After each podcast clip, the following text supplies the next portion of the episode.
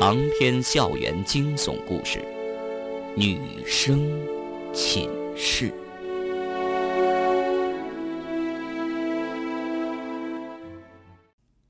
唐天宇对方圆所说的，跟李荣所说的完全是两回事。到底谁说的才是真实的？就这样吗？是啊。我没想到，程丽后来竟然会自杀。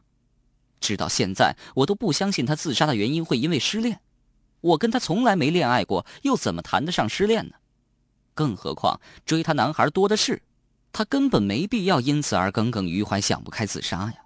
再说了，她自杀的时候，我跟她已经一个多月没来往了，又怎么可能是因为我而自杀呢？唐天宇说到这儿，有些激动。不管我怎么解释，李荣那个小子就是不肯相信我。有一次，我看到他鬼鬼祟祟的跟在我后面，手里还拿着一把藏刀。我知道他想对我怎么样。这种书呆子脑筋就是死，喜欢钻牛角尖儿，不知道拐弯他也不想想，这样做他自己也就毁了。其实他身世挺可怜的，家境贫寒，父亲早亡，他母亲一手把他带大的。我只能躲开他。等他清醒之后，再跟他解释。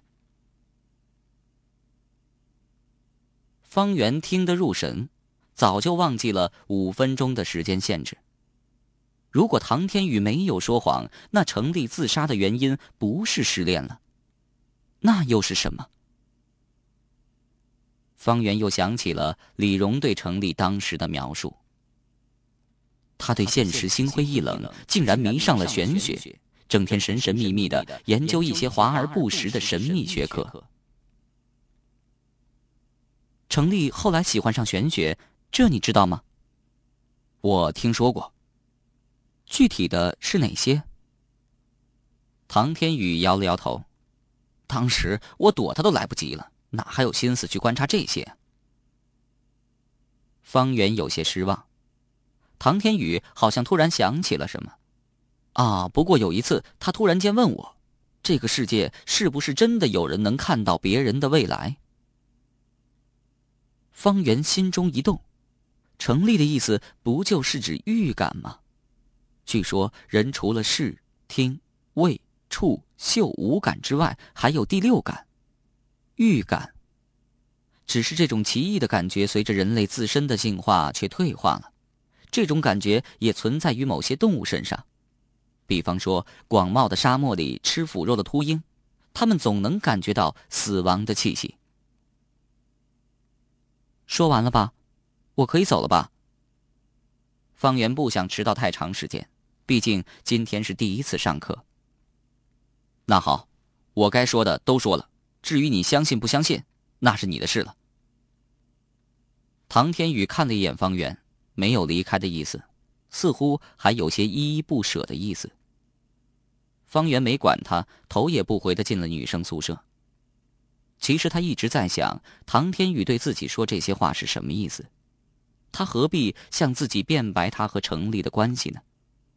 难道他真的喜欢上自己了？方圆的心猛然间蹦了一下，走在楼梯上差点踏空。他停住脚步，躲在女生宿舍角落里。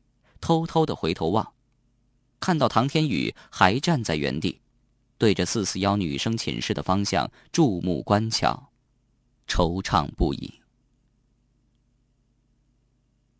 方圆回到寝室，找到当天上课所需要的教材书，匆匆下楼，再次走到女生寝室的出入口时，唐天宇已经不在了。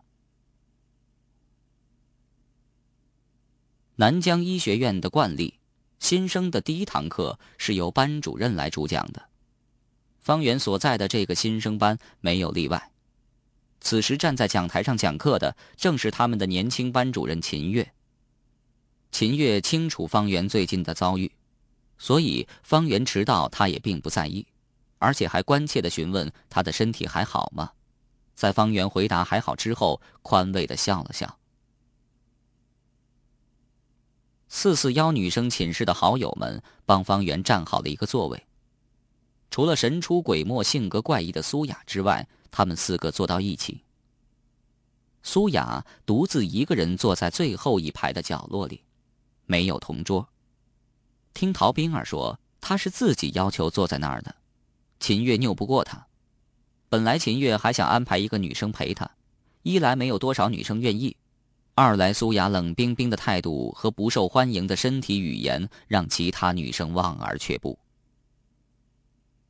一个上午是两节课，第一节课是班主任秦月的微生物。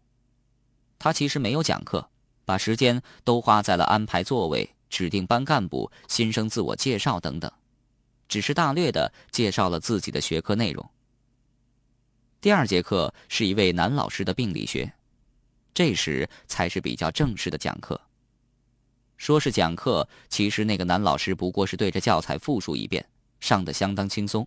根本就不在意学生们是不是认真在听。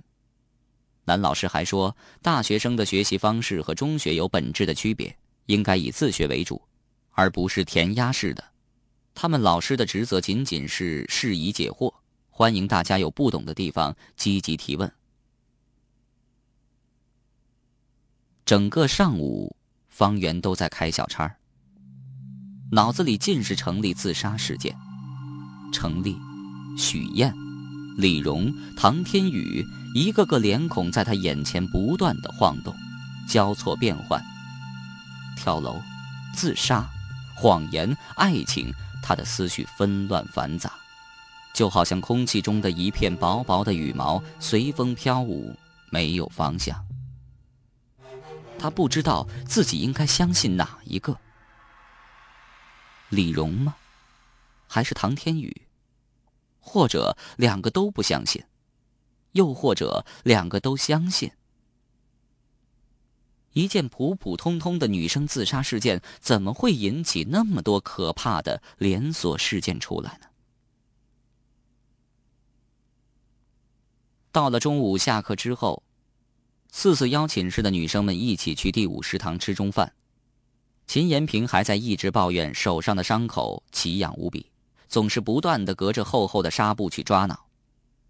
方圆他们也不好受，看到他手指，联想到那些腥臭恶心的巨鼠的碎尸，什么胃口都倒了，根本吃不下去。在食堂里，方圆难得的没有受到唐天宇和李荣的骚扰，这让他感觉有点意外。不过这样也好，他正好找了一个借口离开其他女生们，到南疆医学院的教师宿舍去找秦月。但他并没有找到班主任秦月，大门是铁将军把门锁着的。秦老师是在教师食堂吃中饭吗？还是在教学处备课？方圆记得秦月有午休的习惯，中午应该会回来的，干脆站在门口等他吧。五分钟之后，一个男人走了过来，三十多岁。西装革履，精神奕奕。方圆看着有点面熟，一时之间却没想起来在哪儿见过他。男人却直接走到方圆面前，热情的跟他打招呼：“嗨，美女。”方圆向四周看了看，没其他人，指了指自己：“你是在跟我说话？”男人笑了：“哈，怎么了，方圆？不记得我了？”方圆在脑子里搜索了一遍，还是想不起来，摇了摇头说：“你是。”男人一副委屈的样子，真是美女多忘事啊！我还鞍前马后的为你服务过呢。鞍前马后，方圆脑子灵光一现，终于想起来了。哦，你你是秦月老师的。方圆不知道。他是不是秦月的男朋友？上次秦月说他只是候选人之一而已。想起来了吧？我是秦月老师的老公，你应该叫我叔叔的。男人装出一副严肃认真的样子。方圆也不示弱。我叫你叔叔倒不要紧，只是我们寝室的全体女生叫秦月老师做姐姐的，你这个叔叔追求姐姐，好像不太合适吧？男人呵呵一笑。哈，你倒是伶牙俐齿啊！看来现在心情比那时候要好很多了。怎么，赵秦月有事啊？他还没回来？方圆摇了摇头。男人看了一下手机上的时间，别急，快了，他应该马上就回来了。不知为什么，方圆陪这男人聊上几句，心中的郁闷清淡了许多。这男人身上有一种奇异的气质，自信开朗，幽默的语言和夸张的动作很容易让人发笑。笑，始终是治疗忧郁的最好良药。既然是秦月老师的老公，怎么到家了也不开门让客人进去坐坐呢？男人仿佛是恍然大悟，一本正经的找钥匙。行了，别装了，我知道你没钥匙的。秦月老师早就把你和他的关系告诉我了，你只是他的男朋友候选人之一。方圆把“候选人之一”这几个字咬得很重，提醒他在秦月心中的定位。男人咦了一声，有些不信，反复打量着方圆。哦。原来站在我面前的方圆不只是个美女，还是个才女啊！聪慧过人，佩服佩服。说到这儿，他停了一会儿，叹了口气，有些惋惜。唉，可惜呀，可惜。那句老话怎么说呢？自古红颜多薄命，何况是才貌双全的红颜呢？要么嫁不出去，即便是勉强嫁出去，也不会有幸福的。我给你个忠告。不如赶紧找间庙宇出家剃度，伴随青灯古佛度过残余岁月吧，说不定还能让你参悟出高深佛理，成为一代高僧什么的。方圆没想到这男人一张嘴会这么贫，气得直瞪眼，一时之间无法反击，不知说些什么才好。这时候，方圆听到秦月的声音传过来：“方圆，别理他，建辉这人啊，一张嘴就喜欢胡说八道。”你跟他贫，他就更来劲了。对付这种人的最好办法就是别搭理他，当他是只叽叽喳喳的麻雀好了。没人理他，他自然就闭嘴了。一物降一物，秦月回来了。男人果然不敢造次，没有继续贫下去。哈哈，方圆，我叫何建辉，别介意，我就这样，看到美女啊就喜欢胡说八道。秦月找出钥匙，打开房门，先是问何建辉：“建辉，找我什么事儿？”何建辉笑了笑：“今天南江电影院开始放映老谋子的《十面埋伏》，怎么样？有兴趣吗？”秦月笑容灿烂：“当然有兴趣了，不过问题是和谁去看？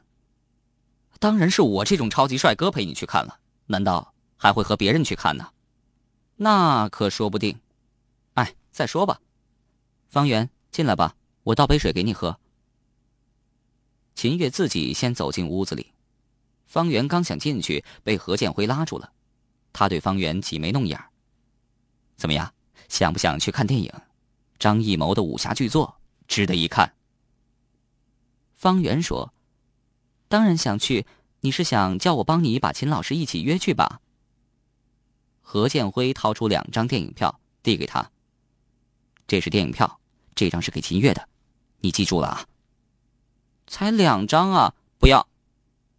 何建辉急了，那你要多少张啊？方圆嘻嘻一笑，你又不是不知道，我们寝室里有五个女生，情同姐妹，那当然有福同享了。除掉秦月老师一张之外，至少还要五张，而且要连号坐在一起的。何建辉只能苦笑了。好，好，好，五张就五张，只要你把秦老师带出来，让他坐这个座位，其他的全依你。哦，差点忘了，还有看电影时吃的爆米花、饮料、宵夜，全都你请。何建辉双眼瞪得比牛眼还大，愣了十几秒钟之后，才说出一句话：“你的心，还真毒。”方圆装作没听清，啊，你说什么？何建辉露出一副苦瓜脸。我我说，方圆，你的心地还真善良，行了吧？何建辉再三叮嘱方圆要带秦月到电影院去，然后和秦月打了一个招呼，自觉的离开了。方圆走进了屋子，秦月略微的收拾了一下杂物，回头对方圆笑着说：“何建辉是不是让你当说客，请我去看电影啊？”方圆微微一愣：“你怎么知道？”何建辉和方圆在外面说话的声音并不大。按道理说，屋中的秦月应该听不到。秦月咬着嘴唇笑了。我就知道他得用这招。他是什么人，我还不清楚啊。方圆也笑了。秦老师，那你就答应他嘛。答应？为什么不答应啊？有免费电影看，为什么不看？再说了，你也可以趁机敲他一笔，让他出点血。反正他有的是钱。方圆有些得意。是啊，我顺便叫他请我们四四幺女生寝室的全体女生一起去看电影、吃宵夜。谁叫他想追我们的班主任老师呢？说完，两个人相视而笑。因为何建辉的出现，方圆的心情好了很多。人就是这样，太沉闷了，容易多愁善感、钻牛角尖儿。多和朋友接触、交流、玩乐，身心自然舒畅很多。笑过之后，秦月这才问。对了，方圆，你来找我有什么事吗？方圆就把李荣和唐天宇两个人对自己说的话一五一十的告诉了秦月。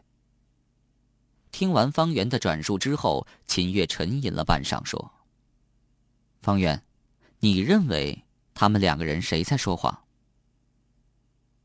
方圆摇了摇头说：“我不知道，我觉得他们两人的话都不像假话。”至少有七八成可信的，只是在某个环节和重点上，好像有点掺假。那你想怎么样？方圆苦笑了一声：“哎，不想了，顺其自然吧。我有个猜测，我们寝室里会不会有辐射？辐射，对，辐射。我想。”寝室里发生的一些怪事儿，可能是因为女生们受到辐射而产生的幻听幻觉。秦老师，您知道怎么能测出辐射吗？秦月想了一会儿说：“听说市场上有辐射测试表，下班之后我去找找看，买到之后拿到你们寝室去测一下。”好，谢谢秦老师。那还有其他事吗？方圆拿出了何建辉让他转交的电影票，没有了，只有这件事儿了。秦月接过电影票，关切的问了一句：“你身体怎么样了？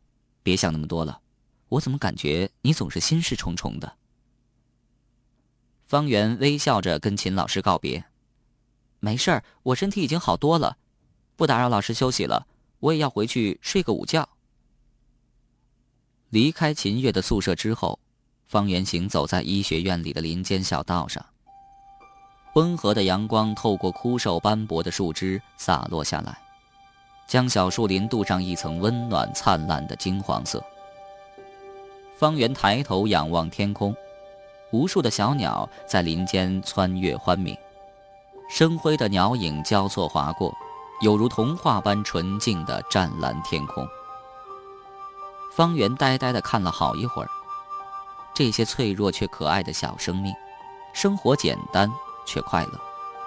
他们的要求是那么低：有食物充饥，有鸟巢遮风挡雨。然后他们就开始不断的鸣叫，让别人感知他们的欢乐。如果有一天面对生命，他可以选择的话，他宁可选择当一只简单而快乐的小鸟。而不是复杂而忧郁的人类。方圆在林间小道休憩了很久，这才依依不舍地回到寝室。方圆在宿舍里狠狠地睡了一觉，也许是因为心情开朗了，这次他睡得很舒服，竟连梦都没有做一个。晚上他没有去上晚自习，而是直接来到了图书馆。他想要问萧静一个问题：人是否真的可以预见未来？萧静并没有正面回答这问题，而是反问方圆：“你知不知道蝴蝶效应？”方圆一脸茫然。虽然他从小就喜欢看神秘学，但是以他的环境、年龄，层次仅限于道听途说，一知半解上。萧静也知道这个问题对于刚刚成年的方圆来说过于深奥了，但他还是详细的解释给他听。蝴蝶效应是由美国麻省理工学院气象学家洛伦兹提出来的。他为了预报天气，用计算机求解仿真地球大气的十三个方程式。为了更细致的考察结果，他把一个中间节取出，提高精度，再送回去。而当他喝了一杯咖啡之后回来再看时，竟大吃一惊。本来很小的差异，结果却偏离了十万八千里。计算机没有毛病。于是洛伦兹提出，一只南美洲亚马逊河流域热带雨林中的蝴蝶偶尔扇动几下翅膀，就可能在两周之后引起美国德克萨斯一场龙卷风。其原因在于。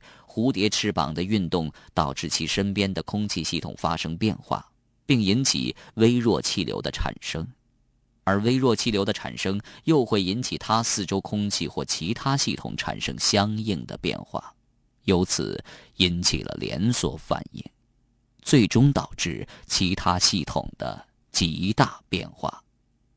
他把这种现象称为“混沌学”。方圆听得似懂非懂。其实，蝴蝶效应只是混沌理论的一个比较常用的例子而已。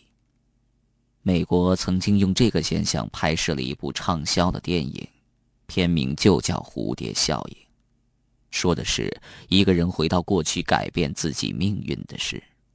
不管他怎么努力，制定的计划如何完美无懈。偶然中出现的一件很小的小事，都会把他整个计划打乱。听到这儿，方圆才听出点端倪。肖老师，您的意思是，人的命运其实是在不停的变化当中，其实谁都没办法预见。萧静笑了。现代科学喜欢用精确的公式来推断结果。其实，自然界有很多动物，它们往往靠直觉来判断。在神秘的大自然面前，人类的科学其实还很渺小，很原始。这些直觉特别强的人，可以根据一个人以前的运动状况推断出他的将来。但这所谓的将来，其实只是一种可能而已。如果期间发生一点点的意外，就会脱离。他预定的轨道。方圆还是听得一头雾水。萧静看了看挂在墙上的石英钟，略有歉意：“我下次再和你讨论这些理论吧。现在我有事儿，要出去一下，可能不会再回来了。你走时把这些图书整理放好。”“好的，肖老师。”九点三十分。萧静穿着厚厚的风衣离开了图书馆，留下一大堆学生们还回来的图书，让方圆整理。